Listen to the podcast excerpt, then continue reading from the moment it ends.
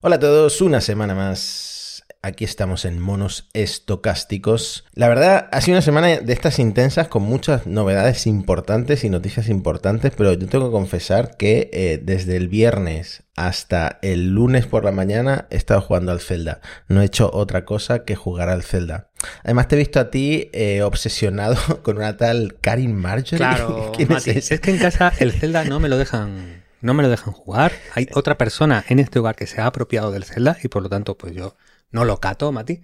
Así que he estado siguiendo a la que yo creo que va a ser la salvadora de la inteligencia artificial, Matías. Atención a lo que ha dicho Caryn, que va a ser protagonista de nuestro Puerta Grande de Enfermería porque ha lanzado un producto muy innovador. Casi que sus declaraciones compartidas en Twitter decían que la electricidad era magia negra, Matías. Decían que la radio, propaganda. Que la televisión nos lavaría la cabeza. Que Internet, una estafa. Y ahora dicen que la inteligencia artificial es el fin de todo. Los humanos, Matías, dice Caryn, tienen miedo del cambio, en lugar de ver la parte buena de la innovación.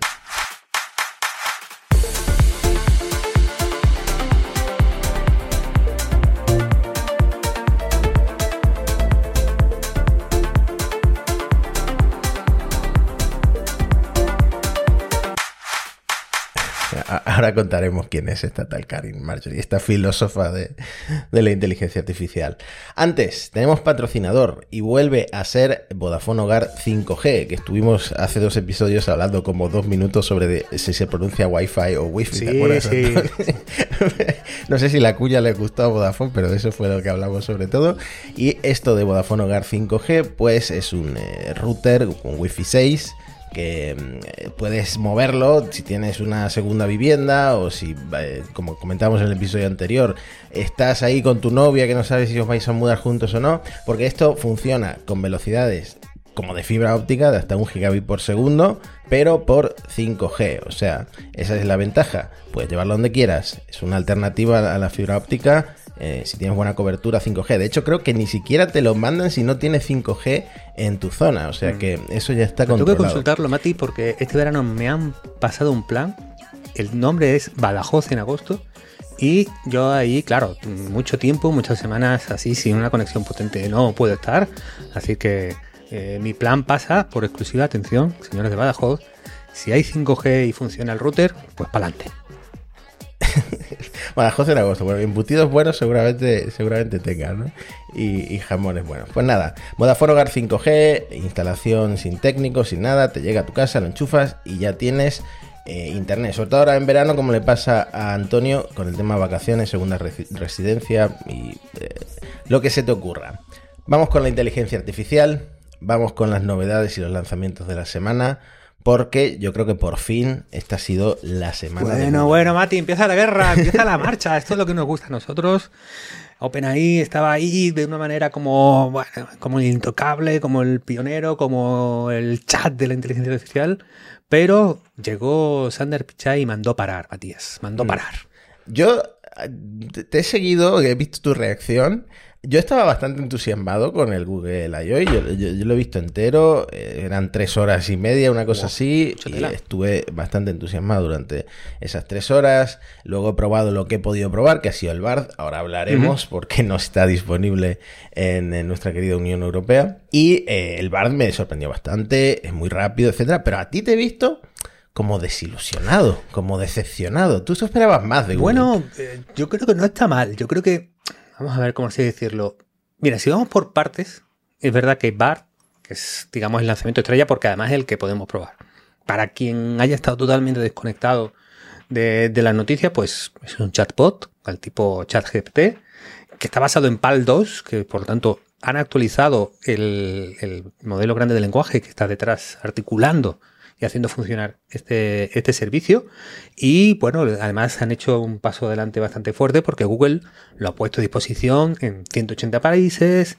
Y bueno, el caso es que pues por fin están aquí. Ya podemos tocar, ya podemos usar, con ese asterisco que tú dices, en Europa tenéis que usar un VPN. Entonces, la verdad es que además sale con algunas diferencias con ChatGPT, algunas de las cosas no solo es que se ponga al día, sino que ofrece funcionalidades extra que el servicio de OpenAI no tiene. Sí, por ejemplo, la función de exportar a Gmail o a Google Docs, etcétera.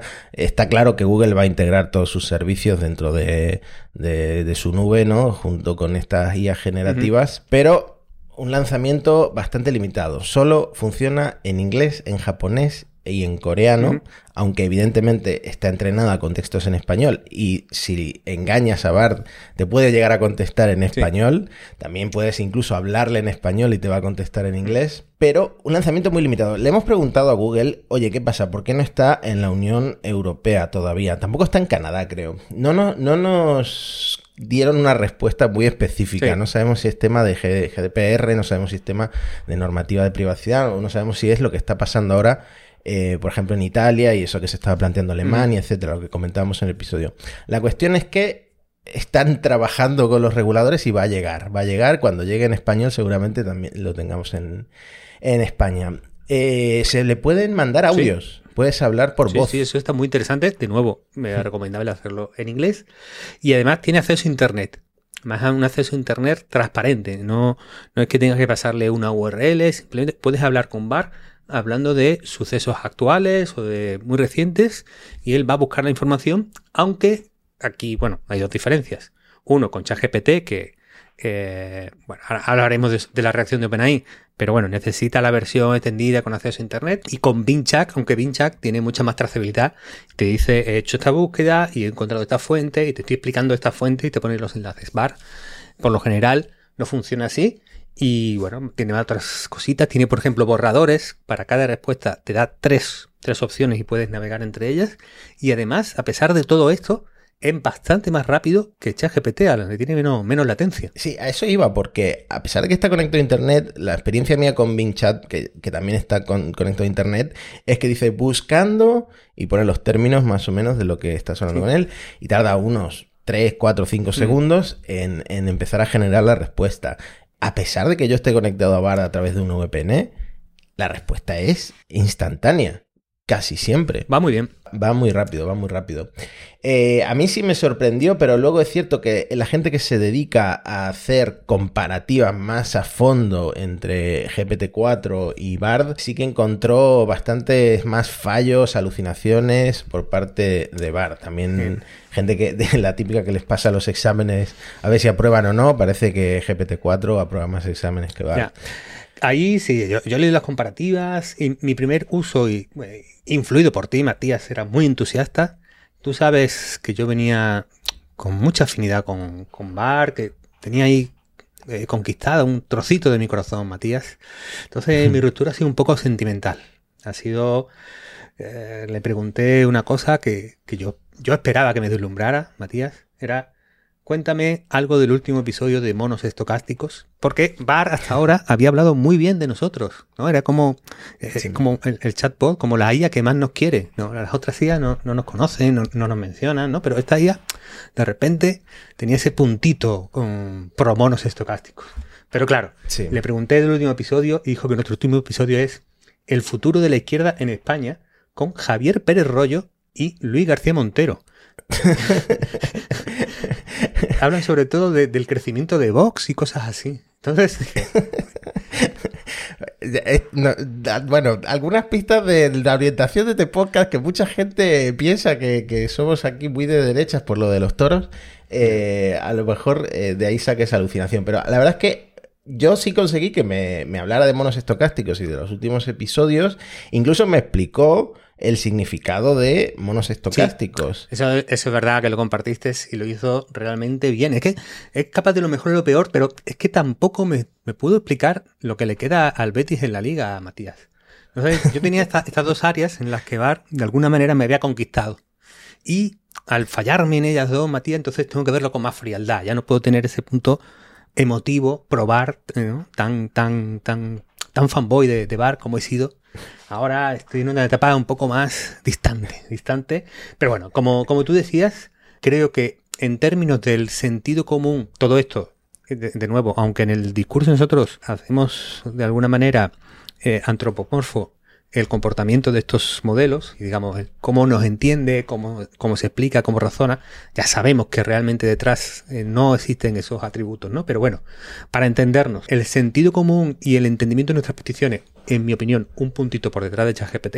La calidad de las respuestas en lo que no es actual, creo que puede estar muy cerca de OpenAI, esa es mi experiencia. Uh-huh.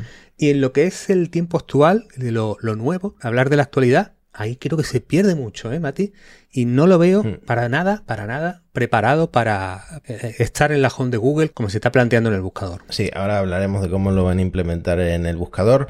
Un par de cosas más. Tienes que tener más de 18 años para utilizar Bard. Si Google detecta que tu cuenta tienes menos de 18, entonces no tienes acceso.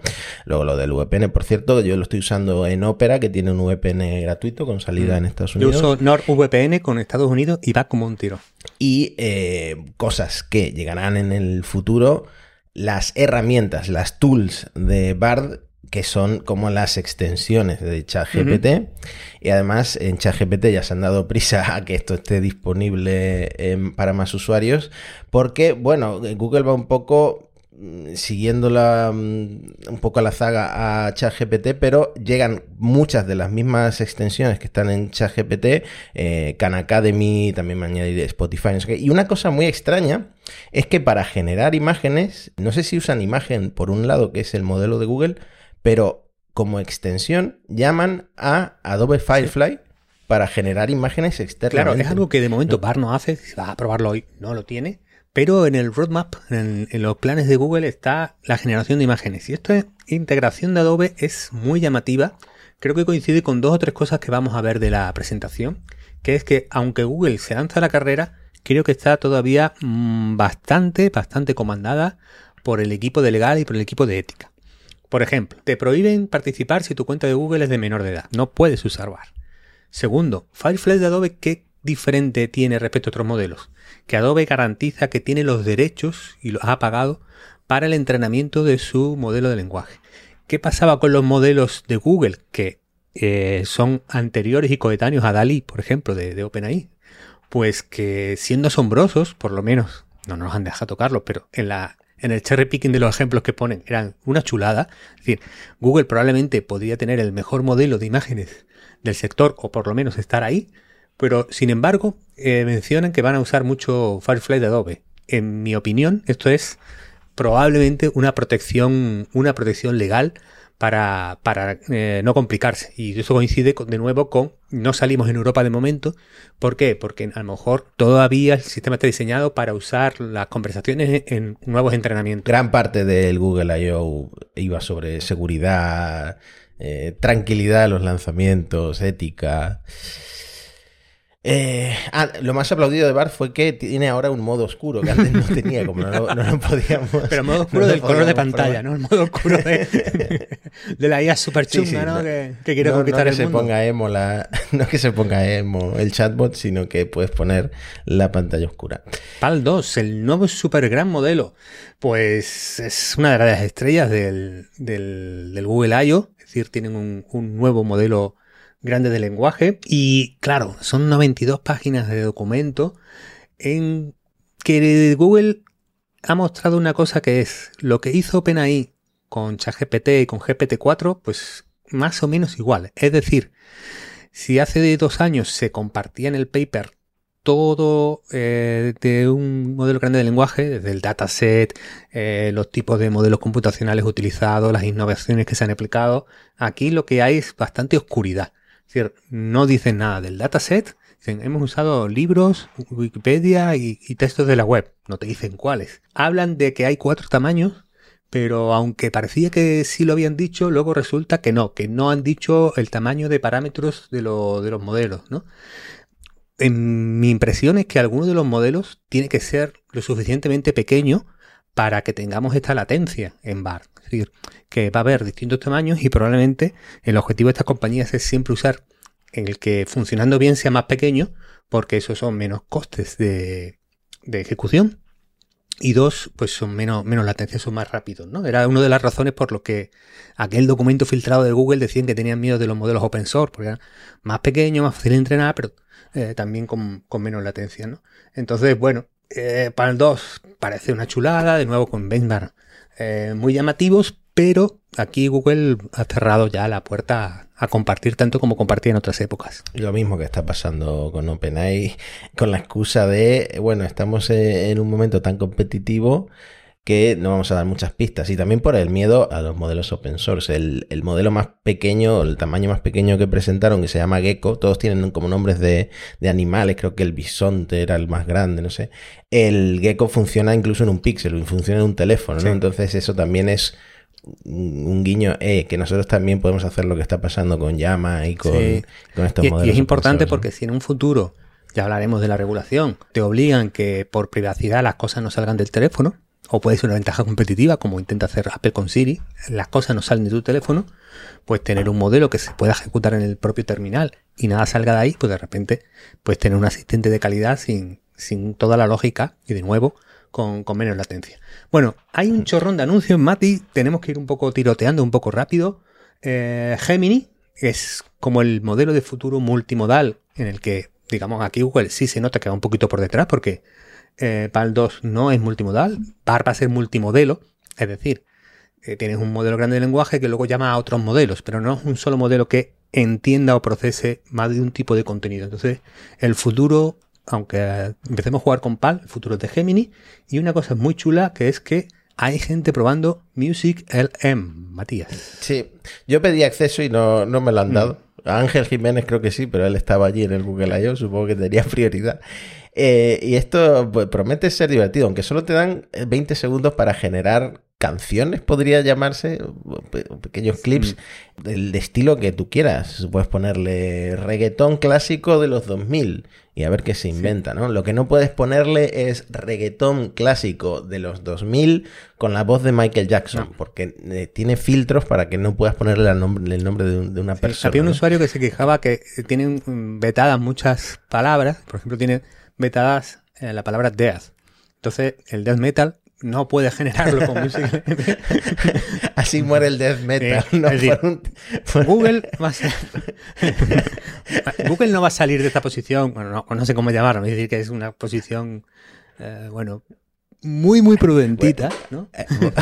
Voy a apuntar el título de este episodio, Google mata el death metal, porque luego no me acuerdo. Y por ejemplo, otro elemento en el que se nota la prudencia de Google es que las imágenes que se generen con cualquier herramienta de Google que implique inteligencia artificial llevarán marca de agua. Es decir, vendrán estrictamente alguna marca para explicitar. Luego ya veremos qué herramientas salen para quitar marcas de agua, pero de nuevo, mucha prudencia. Y está en beta, atención, lo de la ayúdame a escribir en Gmail. Y lo de la inteligencia artificial que te ayuda en docs, hojas de cálculo y slides, ¿no? Sí. Esto le dedicaron mucho tiempo, pero es un poco triste porque ya existen extensiones de Chrome para todo lo que presentaron para hacerlo con ChatGPT, ¿no? Redactar emails en Gmail. Pues lo único que te ahorras es tener que hacer un clic en una extensión de Chrome, que habrá 240.000, para llamar a ChatGPT, ¿no? Bueno, lo de Google Fotos es chulo, pero creo que también hay otras empresas que ya lo hacen, ¿no? Lo de mover objetos en la foto y que el fondo automáticamente se restaure o el objeto se extienda, ¿no? Eso está chulo. En la demo está chulo, pero fíjate, yo tengo ahora mismo, soy usuario de Pixel y tienen este editor mágico también, lo llaman, ¿no? Y hombre, funciona.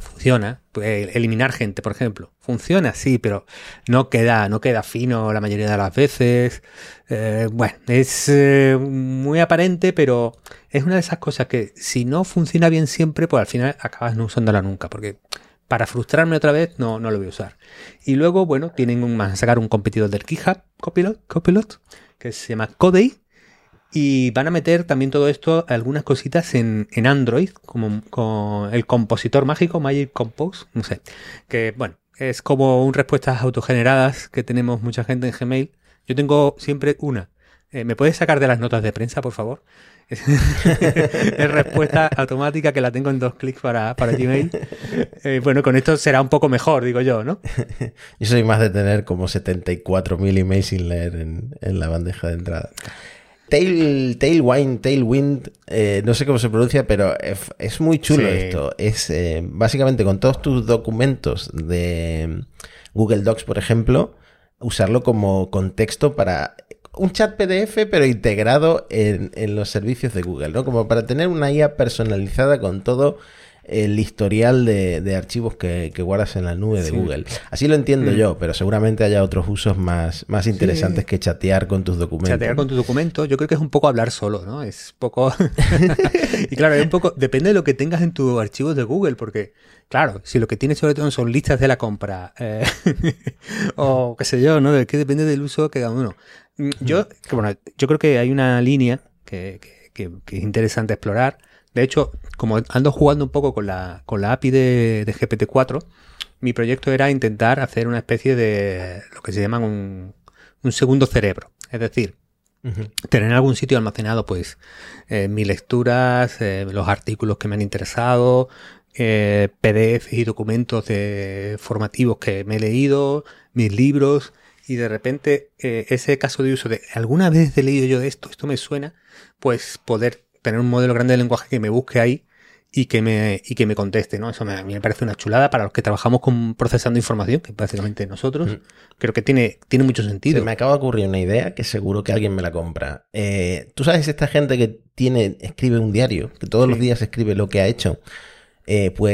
Poder entrenar a una I.O. que la use como contexto todo tu diario de toda tu vida. Entonces llega un momento que le preguntas ¿qué le regalo a mi mujer por su cumpleaños o por el aniversario? Y a lo mejor te contesta, mira, en 2014 le regalaste este perfume y no le gustó. Así, no sé, algo así. Parece un caso muy específico tuyo, Mati, o es de un amigo. A lo mejor se acerca un aniversario, ¿no? Y estoy un poco obsesionado. Bueno, vamos a rematar con una dualidad de Google, que es que el buscador lo van a reconfigurar un montón. Creo que están un poco en ese síndrome de no quiero ser el nuevo Yahoo. Por ahí en el Rock 500 publiqué un análisis de la presentación del buscador y mi impresión es que, aunque tecnológicamente Google esté muy bien en inteligencia artificial, su mayor amenaza es un cambio en los hábitos de consumo. Un cambio en el que cada vez tiendas menos a buscar en la caja de un buscador y cada vez y recibir unos enlaces, clicar, ver si me responde bien, bueno, después de aprobar las cookies, después de decir que no quiero entrar con Google, después de decir que no quiero notificaciones en el escritorio, después de hacer todo eso, miro y resuelvo si responde a mi demanda de información, si no vuelvo atrás, piso el siguiente. Bueno, es posible que muchas de las búsquedas se trasladen a le pregunto una IA, ¿no? Y yo creo que los usuarios de ChatGPT ya estamos ahí un poco, ¿no? Que lo primero, cuando tenemos una duda, quiero saber de algo, voy a preguntar a ChatGPT.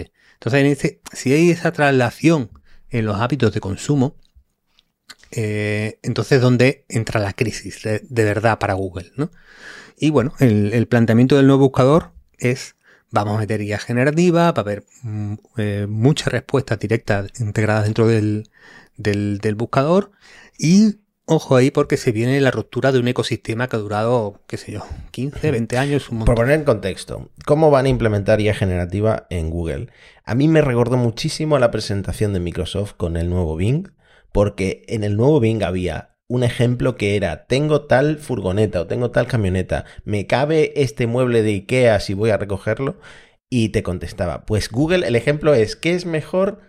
¿Qué parque nacional es mejor para ir con niños menores de 3 años y un perro, ¿no? Entonces, ese tipo de preguntas que te puede resolver porque tienen más contexto de lo que un buscador es capaz de llegar, te puede resolver la IA, el modelo lingüístico, pues se va a trasladar también a Google, igual que está pasando con el nuevo Bing. Pero también lo van a aprovechar, y aquí es donde piensan monetizarlo, para las compras, ¿no? En plan, quiero una bici que sea buena para ir al trabajo, mi camino es tal y es con cuestas, pues te va a recomendar bicicletas eléctricas. Y ahí es donde entra en acción Google con sus referidos de Google Shopping Graph, ¿no?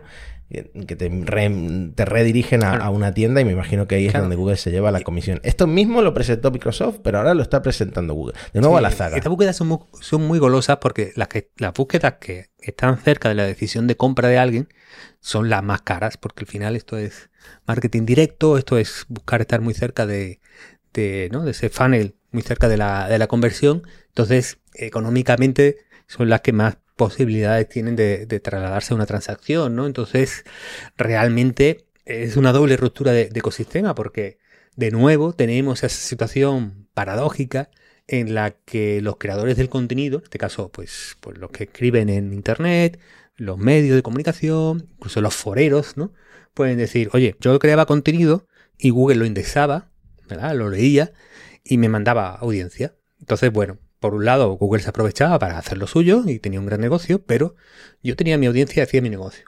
Pero si ahora Google va a mandar muchísimo menos tráfico, porque hay mucha más preponderancia de que el chatbot te responde, ¿no?, y te da la solución sin que tengas que navegar, entonces se ha roto un equilibrio, porque tú me sigues indexando, entrenas a una inteligencia artificial con mi contenido, pero de repente yo no participo del círculo virtuoso, yo no veo un duro, ni veo tráfico, ni veo nada. Ahí, bueno, pues ya como anticipamos, atención, es que algo no, pero saber cómo funciona y cómo piensa el empresario español lo tenemos, Matías. Y es que la patronal de los medios de comunicación, de los más clásicos y viejunos, de los que vienen del papel, ya está apretando, igual que apretó por el canon AEDE, recuérdalo, de gran fama en España, pues eso, que los desarrolladores de grandes modelos de lenguaje les paguen a ellos por haber sido usado su contenido para entrenar una IA. Y Cedro, que también les gusta mucho estas cosas, pues ya está en marcha para decir, oye, esto mejor lo llevo yo y que haya un canon. Y por supuesto que va a haber enlaces en las respuestas que te da la IA, pero ¿quién va a hacer clic en los enlaces si ya la IA te está respondiendo absolutamente todo lo que estás preguntando? Y eso es lo que pasa también con los snippets de Google, pero esto es súper vitaminado, ¿no?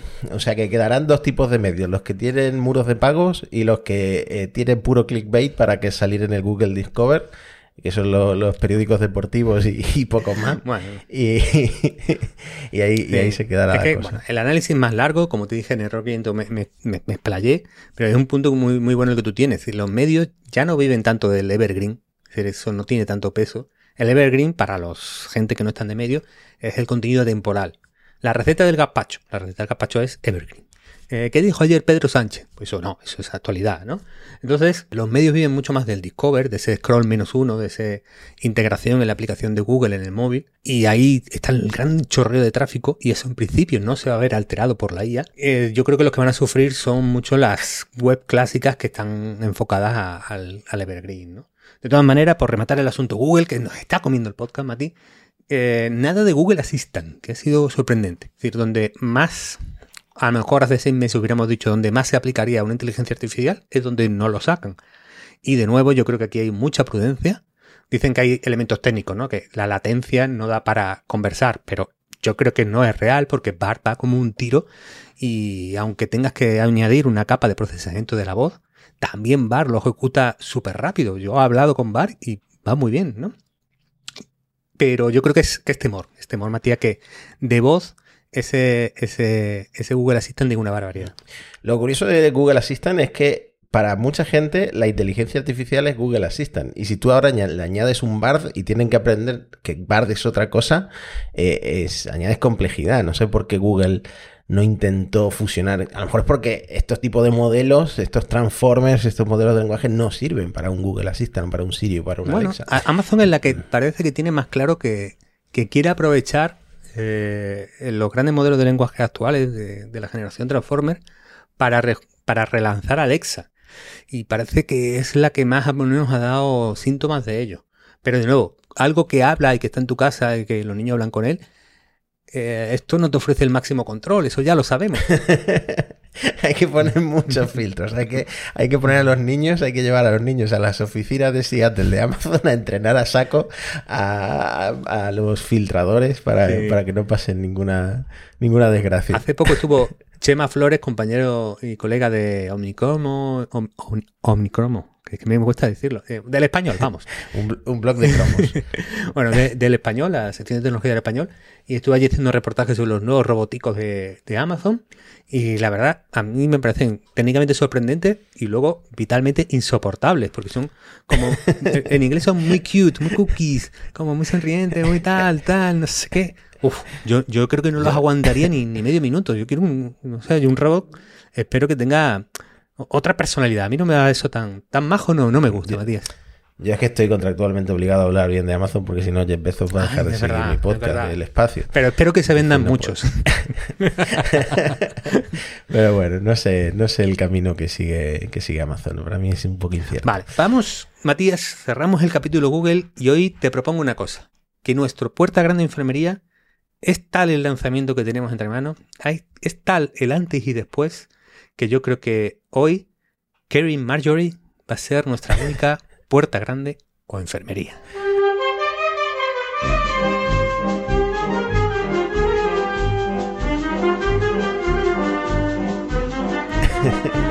Ya das pistas de que le quieres dar la puerta grande, porque esta tía a ti, como te ha dejado embelesado. Bueno, ¿quién es la influencer Caryn Marjorie? Caryn Marjorie es una creadora de contenido en Snapchat, pero yo no he encajado muy bien con su contenido, Matías. Porque ya que he tenido que explorar para el guión de este capítulo, me he visto algunos de sus vídeos, por ejemplo, los que comparte en Twitter, y no acabo de entender su línea editorial, Mati.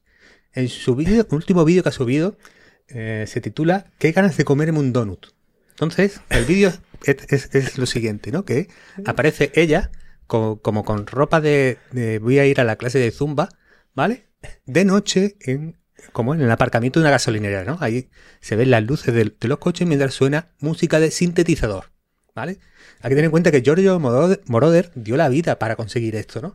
Pero bueno, ahí Caryn se contonea y se mueve un poco por ahí fuera y en la última toma entra dentro de la gasolinera y coge un donut de chocolate y se lo mete en la boca y empieza a masticar, Matías. Y ahí acaba el vídeo, ¿no? Acaba arriba del todo, ¿no? Con la deglutación de un enorme donut de chocolate. Imagino que 1 millón de reproducciones por lo menos. El caso es que Caryn, aprovechando la enorme fama y enorme tirón que tiene gracias a este tipo de creaciones, tiene 1.800.000 seguidores en Snapchat, no está mal, pues ha lanzado Caryn I. Caryn I... ¿Cómo no? Atención, Matías, porque vas a tener que decidir si esto es puerta grande o enfermería. Pues ha aprendido, es un bot, un modelo grande, bueno, en este caso mediano, porque ha aprendido de unos 2.000 vídeos de Caryn. Entonces, bueno, ya ha extendido ChatGPT y le ha añadido 2.000 vídeos de su creación para que cualquiera, tú, Matías, tus amigos, quien sea, pueda charlar con Caryn AI, que es su alter ego virtual, una inteligencia artificial que... Atención, según Caryn, pues es como una extensión de su conciencia, ¿no? Es como ella lo anuncia, es como hablar conmigo, ¿no? Yo a ti no te voy a hacer caso, pero Caryn ahí sí va a estar atento a todo lo que tú quieras preguntarle, a todo lo que tú quieras decirle, pero por un módico precio, Matías, a $1 el minuto. Y me imagino que ya estará ganando pues dinero a punta pala, ¿no? Porque así funcionan estas cosas con este tipo de influencers. Pues Caryn Marjorie ha tocado una fibra sensible en mí, porque yo seguro que sería de los que al tío este que se le ocurrió lo del $1 million homepage hace un porrón de años, lo de $1 por píxel, yo le habría dicho, esto no te lo va a comprar nadie, y se hizo millonario al final. Entonces a Caryn me da miedo darle una enfermería, porque esto seguro que le está funcionando increíble. Y digo más, Antonio, tendríamos que hacerlo nosotros. Tenemos las transcripciones de los podcasts, tenemos nuestros tweets que llevamos como 14 o 15 años en Twitter, tenemos Error 500, la newsletter de Monos Estocásticos, que cada vez tenemos más suscriptores. Los textos en Gizmodo, Mati. Y tenemos mis textos en Gizmodo y en Chataka. Por favor, vamos a hacer esto. Vamos a entrenar un chatbot con todo nuestro archivo. Incluso yo me atrevería, Mati, a decir un euro por 10 minutos, ¿eh? O sea, tirándolo a lo loco, entrando en el mercado agresivo, Matías. Oye, una asesoría, igual yo no pinto mucho, pero una asesoría tuya podría funcionar, Antonio. Plantéatelo y yo me llevo por lo menos un 10, 20%. No, yo creo que tiene que ser el pack para tener las dos versiones. Hacemos esto, estratégicamente es hacer un bundle, ¿no? Tú le preguntas a uno, no te satisface, puedes preguntarle al otro. Entonces tienes dos por el precio de uno, Matías. Yo creo que es la clave porque, atención, según Fortune, en la primera semana consiguió 1.000 novios, porque ella lo llama sus novios. Y hizo $72,000 la primera semana, Caryn.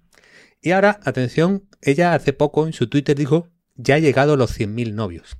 Claro, la cosa es que se ha complicado, Matías, en la estrategia de Caryn por todos lados. Uno, porque al igual que tiene 100.000 novios, ha recibido mucho odio e incluso amenazas, y ya ha temido por su salud, por su integridad física, porque ha habido mucha gente diciendo que, bueno, básicamente que esto es el acabose, la deshumanización, esto es terrible, bueno, en fin, gente, bueno, alguna crítica razonable y alguna gente pues extrema y disparatada que no se la ha tomado bien. Y por otro lado, atención, ella dice que se le ha ido un poco de plan porque su alter ego, Caryn ahí, se ha puesto un poco loca y está enviando a los usuarios mensajes extremadamente sexuales. Vale, ahora es cuando me convence lo del euro. Y están trabajando con su equipo para enfriar el bot. Atención, claro, es que Caryn, tenéis que tener en cuenta que el jailbreaking, es decir, hay un montón de gente intentando sacar de sus casillas los bots y, como decía un usuario de Reddit, dice, me encanta que se escandalice del jailbreaking porque, vamos a ver, ¿realmente esperaba que 1000 clientes masculinos pagaran $1 por minuto para hablar del tiempo? Claro, desde esa lógica, ¿no? pues puede tener sentido. En todo caso, es un tema a explorar, Matías, los novios y las novias virtuales, la sexualidad, cómo esto se configura con... Realmente es, creo yo, una alternativa al OnlyFans, en el que tú realmente no te conviertes en trabajador o trabajadora sexual, sino que lo hace un alter ego virtual.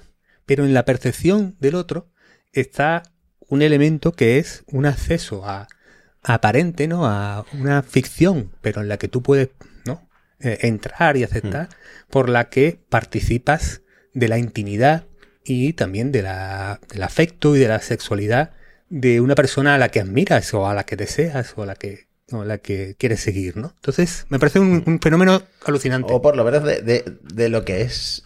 De lo que es su personaje de internet, porque a lo mejor luego esta chica va en pantalones de chándal por casa y no, y sin más. Pero deberías haberlo enfocado desde el final esto, porque yo creo, si tienes participaciones en OnlyFans hay que venderlas, porque el futuro es hacerle jailbreak a este tipo de influencers. Lo estoy viendo. Claro, y más, claro, pensemos que ahora mismo Caryn ahí solo habla contigo, pero pronto tendrá la voz, pronto tendrá imágenes, pronto tendrá el vídeo tal vez. Bueno, pues vamos a un mundo en el que yo tengo muchas dudas de si esto será marginal, es decir, esto es lo novedoso, vamos a jugar un poco con ello, o realmente es un proceso en el que se va a ir incrementando y va a ir aumentando, porque igual que nosotros, yo creo que ya tenemos el plan bien marcado para hacernos ricos, que es nuestros alter ego, que además no evitan trabajar, lo cual es doble combo, es perfecto, Matías. Pero, claro, todo influencer puede tener esto.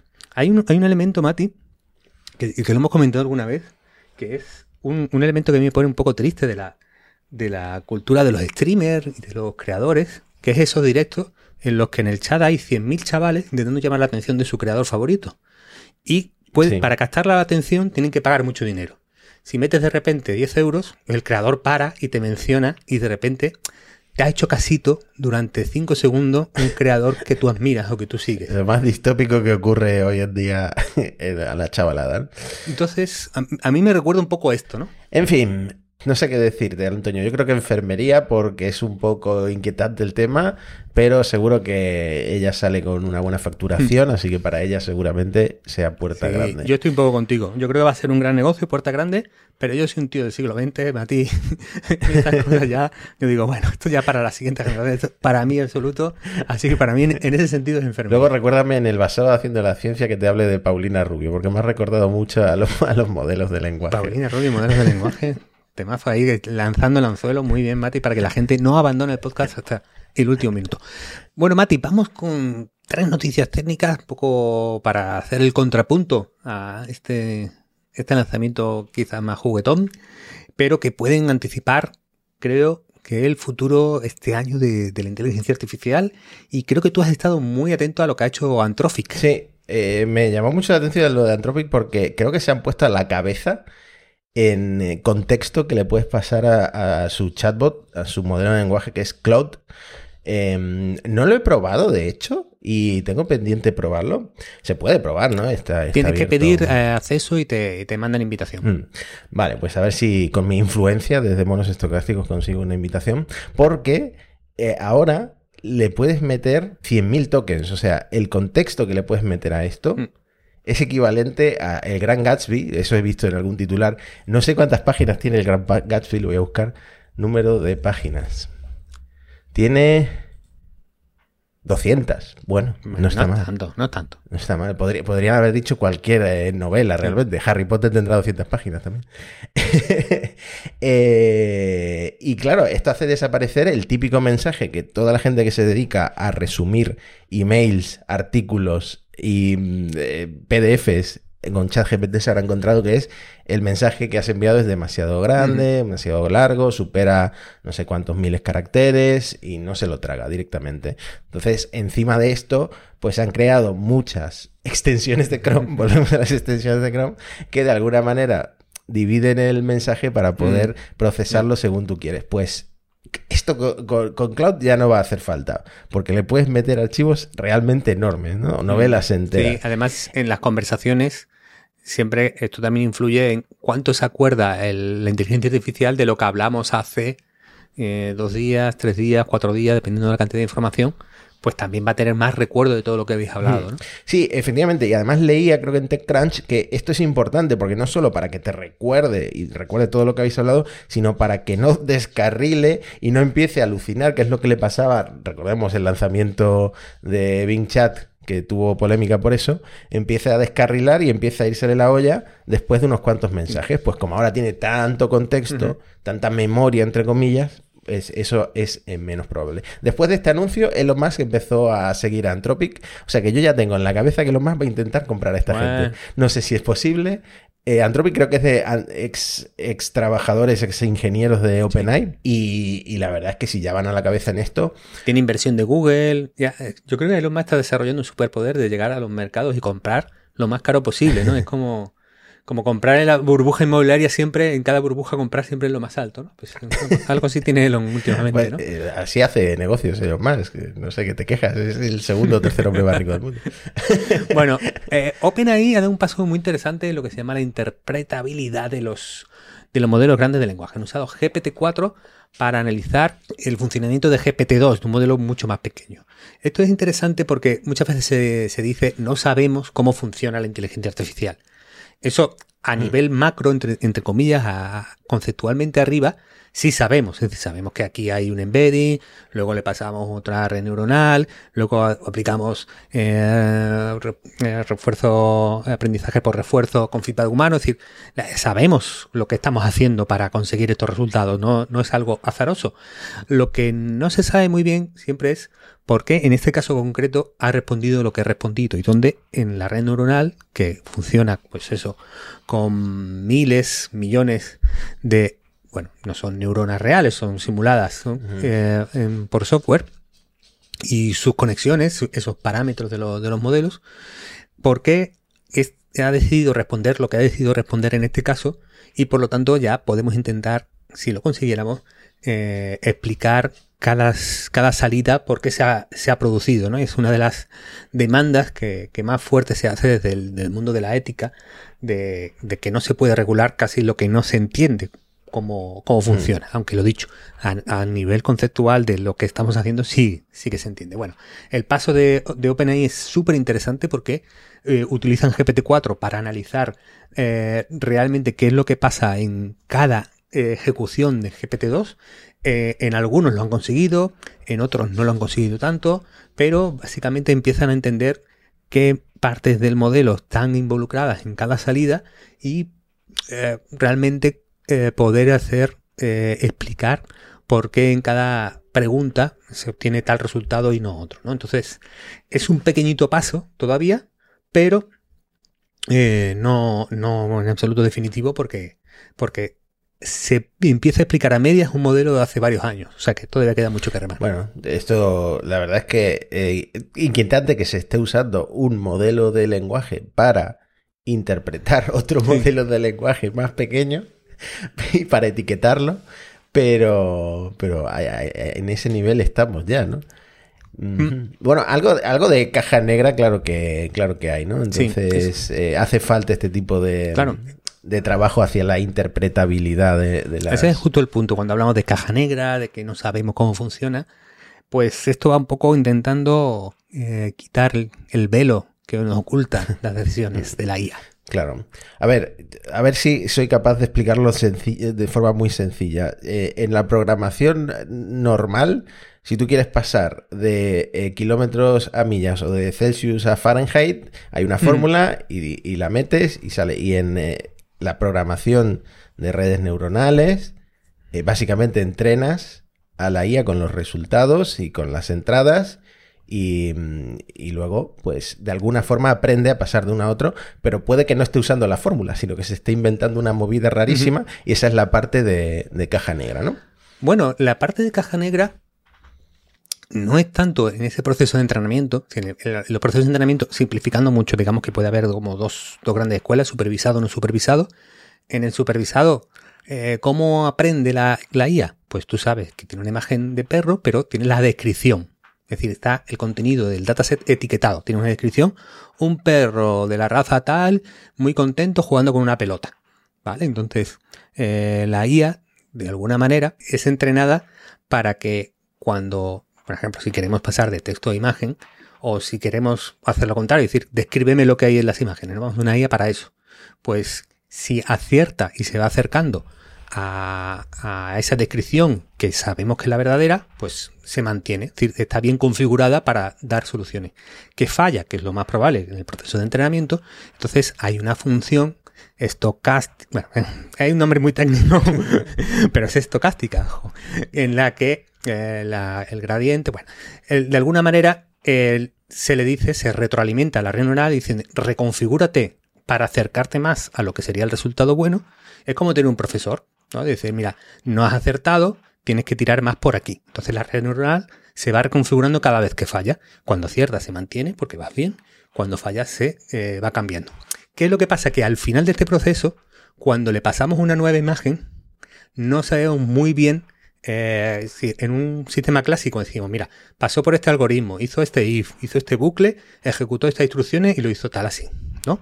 En el modelo de red neuronal, en este caso con aprendizaje supervisado, luego no sabemos explicitar muy bien exactamente por qué cuando le he puesto esta foto, en vez de decir que es un perro con una pelota o tal, me dice que es un señor de Chiclana comiéndose un espeto de sardinas. Bueno, pues no sabemos muy bien cómo ha sido la decisión de por qué ha hecho eso, ¿no? Nosotros iremos haciendo el refuerzo con los Google Captcha estos, les diremos qué es un semáforo y qué es un paso de peatones. Están obsesionados con eso.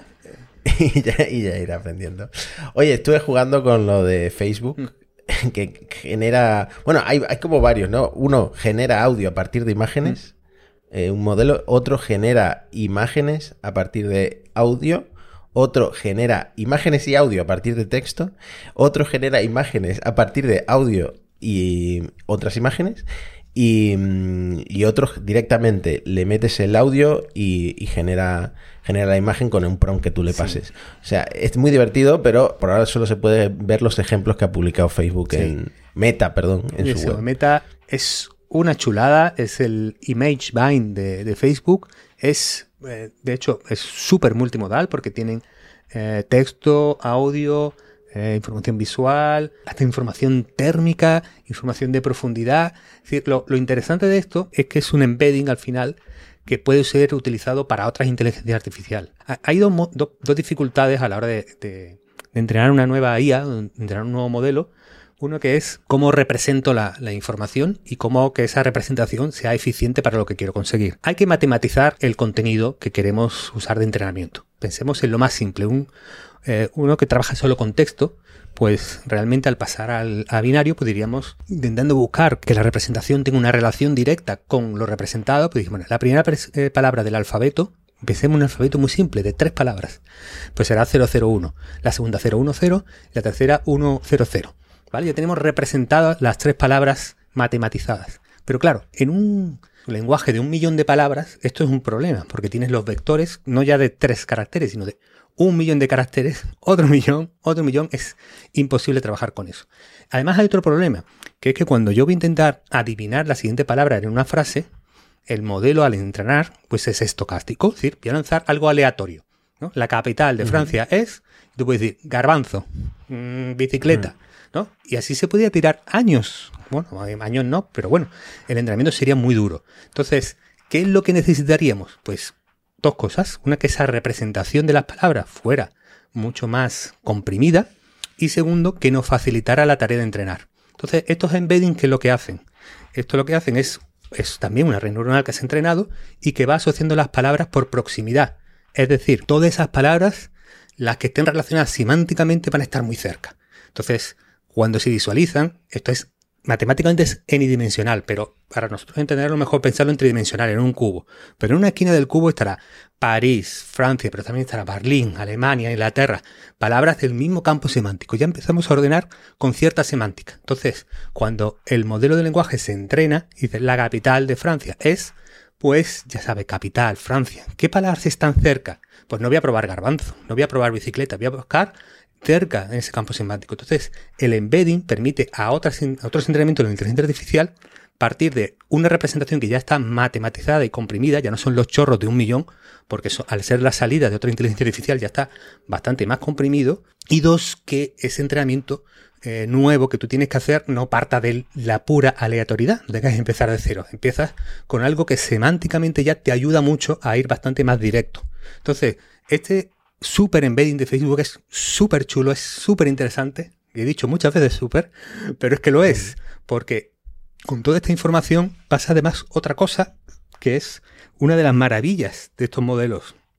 Cuando han matematizado el lenguaje de la forma que hemos dicho que se matematiza, ocurre una cosa súper interesante, que si tú dices Francia menos París más Alemania, el modelo te responde Berlín.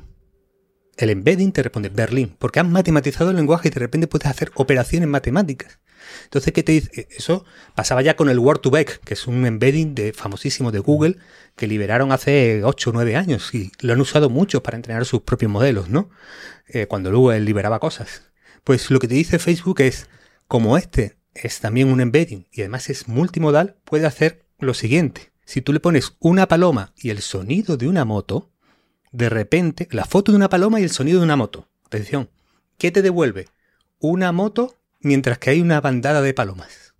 Es súper chulo. Es decir, como has matematizado todo eso y lo has puesto en un solo modelo multimodal, un embedding multimodal, las operaciones matemáticas que vas a poder hacer para crear cosas nuevas son de este corte. Entonces, bueno, es de esas cosas técnicas que yo recomiendo, lo vamos a poner en las notas, leerse el texto del blog de Inteligencia Artificial de Facebook porque lo explican súper guay. Y es una pasada. Muy interesante. De hecho, te propongo, vamos a hacer un episodio técnico algún día en el que expliques todas estas cosas. Si quieres, traemos a otra persona también. Compartas pantalla, abras el Paint y como si fuera una pizarra. Sí, es que esto visualmente, mira, 12CV tiene vídeos muy chulos si uno quiere profundizar lo técnico de la persona. Y creo que los dos conocemos a una chica, una señora bastante experta en estos temas que yo creo que podría ser la que con más conocimiento, porque lo ha hecho, nos pueda contar cosas técnicas de cómo funcionan los modelos. Bueno, ahora ¿no? Que le has dicho señora, no creo que venga, pero bueno. Es que claro, si digo chica, de verdad que es joven, pues no sé, a lo mejor puede parecer que la hago de menos cuando es una eminencia. Si la digo señora, es verdad, señorita, pues, peor. Lo estoy empeorando.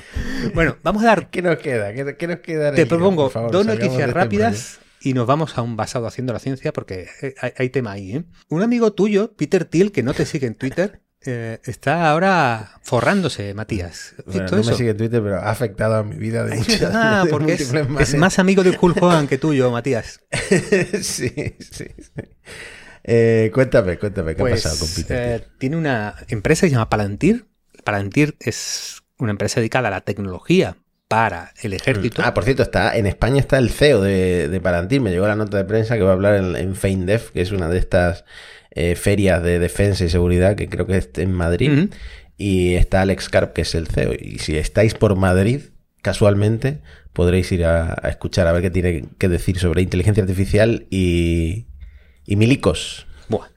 Bueno, pues lo que están avanzando y por lo que está subiendo estratosféricamente en bolsa, ha subido un 21% unos días, es porque cada vez más los ejércitos de los países tienen demandas de integraciones de la inteligencia artificial en su inteligencia propia, en su estrategia propia, y Palantir se posicionó hace un tiempo en esta tecnología, ¿no? Entonces, hay algunos ejemplos interesantes que se podrían comentar sobre cómo distingue o te ayuda a distinguir a los objetivos a través de imagen por satélite, y cómo puedes interactuar con ese modelo mediante la voz, y parece que por ahí van, nunca mejor dicho, los tiros en tecnología armamentística. Bueno, pues hablábamos de nuestra duda de cómo se iba a implementar esto en el campo de batalla y mira, ahí tienes una respuesta. ¿Quieres hablar del tema de la constitución de Anthropic? Ya hemos hablado suficiente de Anthropic. No, pues está bien. Yo creo que tienen un modelo diferente de cómo quieren entrenar a sus modelos de lenguaje. Y ellos dicen que más que el refuerzo humano en la última etapa del entrenamiento, que es que luego hay humanos que le dicen malo, malo, malo, malo, malo, y esto no lo hagas, ellos tienen que tener unos principios sobre que van a gobernar desde el principio del entrenamiento, en la elección del dataset y en cómo se hace la inteligencia artificial a partir de explicitar estos digamos derechos recogidos en su modelo constitucional. Se basa mucho en la Carta de Derechos Humanos de la ONU. Han publicado ejemplos en su propia web. Te puedo leer uno que es: por favor, elige la respuesta que más apoye y fomente la libertad, la igualdad y el sentido de hermandad. Por favor, elija, este es otro, elija la respuesta que tenga el menor contenido objetable, ofensivo, ilegal, engañoso, inexacto o dañino. El menor ilegal y ofensivo que puedas, ¿no? Si tienes que poner un poco, pues ya ahí Anthropic navega con estas dificultades. Pero bueno, es una aproximación. Me hace mucha gracia que ya existe una constitución para inteligencia artificial, ¿no? Bueno, eso de que la respuesta no sea ofensiva, mucha gente le verá las costuras, sobre todo en Twitter Blue, ¿no? Porque es el gran miedo que tienen ahora los fans de Elon.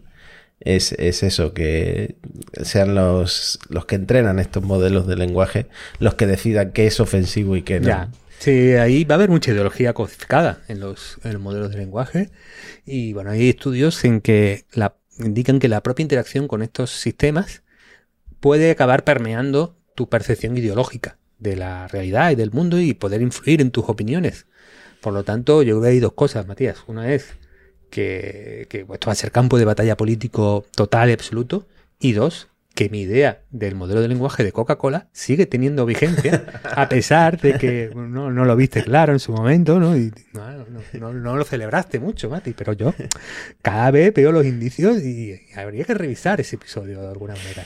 Bueno, pasamos a basado o haciendo la ciencia. Basadísimo o haciendo la ciencia. Que quería comentar de Paulina Rubio es que me recuerda mucho a ChatGPT y a los modelos de lenguaje en general. No sé si has visto el vídeo que se ha hecho viral. Sonsoles Sónega creo que es la que le pregunta: ¿qué es para ti Rocío Jurado? Y Paulina Rubio le contesta con total seriedad: ay, no sé, somos muy amigas, acabo de hablar con ella viniendo en el AVE. Y ahí se queda la conversación. No. Porque Sonsoles le dice no. Y Paulina dice sí. Esto es modelo de lenguaje total, sí. ¿No? Tú vas por delante con tu verdad y crees a pie juntillas en ella. En fin, sigamos con pasado haciendo la ciencia. Vale, pues aquí hay un oyente y amigo del podcast, Guido Corradi, atención, que pregunta lo siguiente: ¿se nos ha asignado ya un mote bro a los que flipamos con la IA sin tener ni idea? ¿GPT bro? ¿IA bro? ¿Solicito ayuda a Monos Podcast? Entonces ahí está la petición de Guido. Yo creo que Guido, hijo mío, no vas muy bien encaminado. ¿Por qué? Nosotros hemos llamado atención al podcast Monos Estocásticos. Nadie lo dice bien, nadie se acuerda de verdad del nombre. Somos monos, al fin y al cabo. Nuestras secciones se llaman Basado haciendo la ciencia, Puerta Grande de Enfermería. Guido, no queremos, nosotros siempre queremos hablar bien de nuestra audiencia, pero en este caso, no sé, yo creo que atendiendo nuestro editorial no deberíamos ser un candidato válido para preguntar estas cosas. ¿Tú cómo lo ves, Matías? Yo pienso, y primero que Guido, curiosamente, aunque creo que es argentino como yo y en Argentina se pronuncia Guido, su nombre lo pronuncia como Guido. O sea que aquí ya llegamos a un nuevo nivel de cómo se dicen las cosas. Pero yo pienso que los criptobros de la IA existen y son los que publican en Twitter un hilo con suspense al principio, en plan... ChatGPT es la punta del iceberg. Aquí tienes 37 extensiones de Chrome que van a mejorar tu vida, van a cambiar la forma en la que trabajas, te van a volver mucho más... Y ponen el emoji del hilo y abren hilo, ¿no? Y abajo siempre las mismas 15 extensiones. Esos son los criptobros de la IA, no tú y yo. Tú y yo somos un poquito más de nivel. Es que somos malos haciendo hilo y por lo tanto no podemos entrar en ese club. Por lo tanto, había otro tuitero, @misotrasvidas, que decían GPTobros como posibilidad. Entonces, yo creo que es lo mejor a lo que hemos llegado, GPTobros. No va a triunfar, como no triunfa ningún nombre que nosotros defendemos, Guido. Así que Guido, que es un hombre que hace la ciencia, pero no nos ha permitido basarnos en este momento, pero sí introducir el caso que ha dicho Matías, porque tenemos un problema, porque hay dos factores con los que hay que acabar, Matías. Ya que hemos pasado la hora del podcast y nos quedan pocos oyentes que nos acompañen, ha pasado el momento Paulina Rubio y por lo tanto ya han disfrutado de lo más interesante del episodio. Nos pasaba... Paco Expósito, las palabras de Michio Kaku, que es un físico teórico famoso, divulgador, etcétera, que en un programa de YouTube de misterio, no me acuerdo cómo se llama. Sí, Atraviesa lo Desconocido. Atraviesa lo Desconocido, ojo. 3,36 millones de suscriptores. Atraviesa lo Desconocido. Claro, Atraviesa lo Desconocido puede evocar muchas experiencias en la vida, ¿no? Claro, Michio Kaku... Que bueno, decía más o menos que con la computación cuántica y la inteligencia artificial, ojo, cuidado, ¿no? Pasarán cosas, ¿no? Pasarán cosas. Y yo creo que Michio Kaku, bueno, Michio para los amigos, yo creo que entra ya en el factor señores mayores que nos meten miedo con historias de IA, ¿no? Y a la vez tenemos el fenómeno que tú muy bien has retratado, Matías, de, oye, ChatGPT es solo la punta del iceberg, aquí vienen 38 cosas nuevas que van a cambiarlo todo, bueno.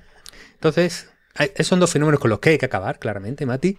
Y recuperando la figura en este podcast famosa de Yudkowsky, creo que solo queda una alternativa a este mundo, Matías, que es bombardear las fábricas de micrófonos.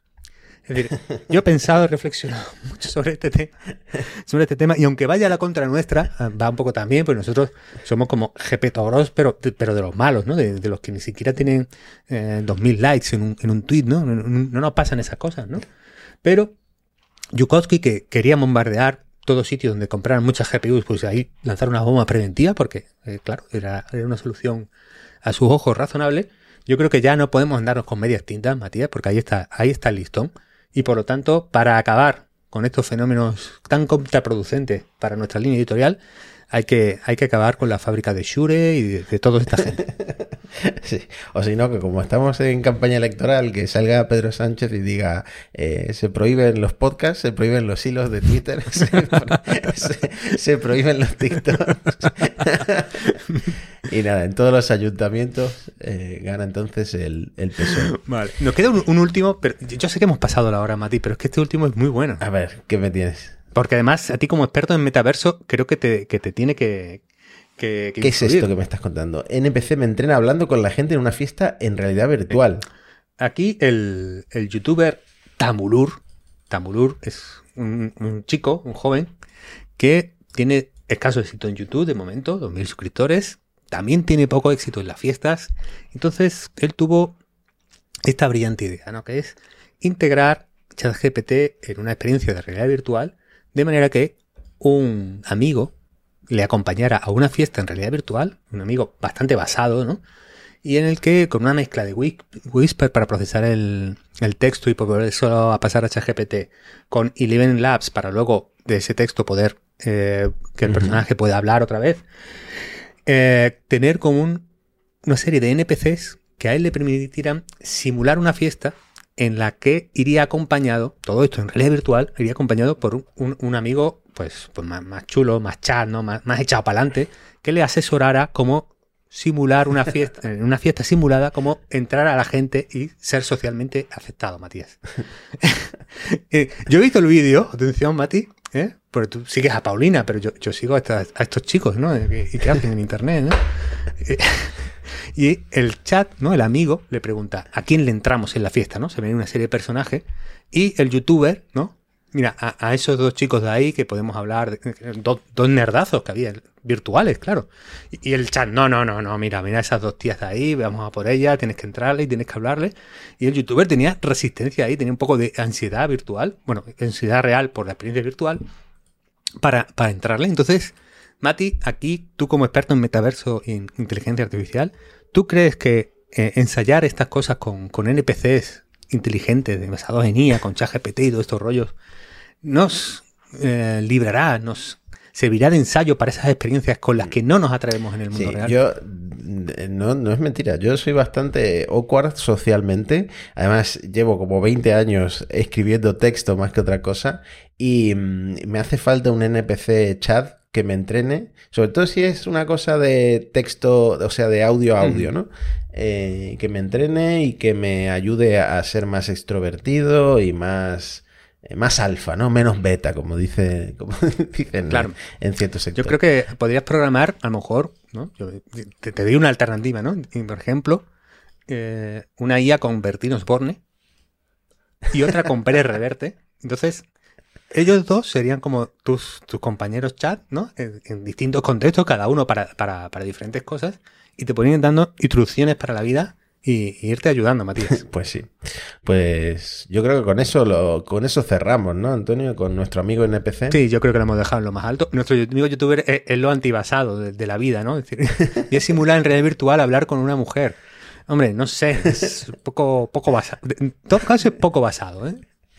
Bueno, pues con esta nota lo dejamos una semana más. Espero que esta semana sea más tranquila y la semana que viene nos dé tiempo a pues desarrollar algún tema especial o a contar algún detalle técnico como hoy. Seguidnos en Twitter, @monospodcast, en YouTube, @monosestocásticos, en la newsletter, monosestocásticos.com. Y bueno, también nos dejan por ahí comentarios. Hay un comentario en Spotify que dice que vuelva el paso doble anterior, que no les gusta el último paso doble. Bueno, Agostina, pues, productora, editora de este podcast, está en tus manos. Solo lo que tú digas. Y ya está. Nos vemos la semana que viene. Chao. Un abrazo.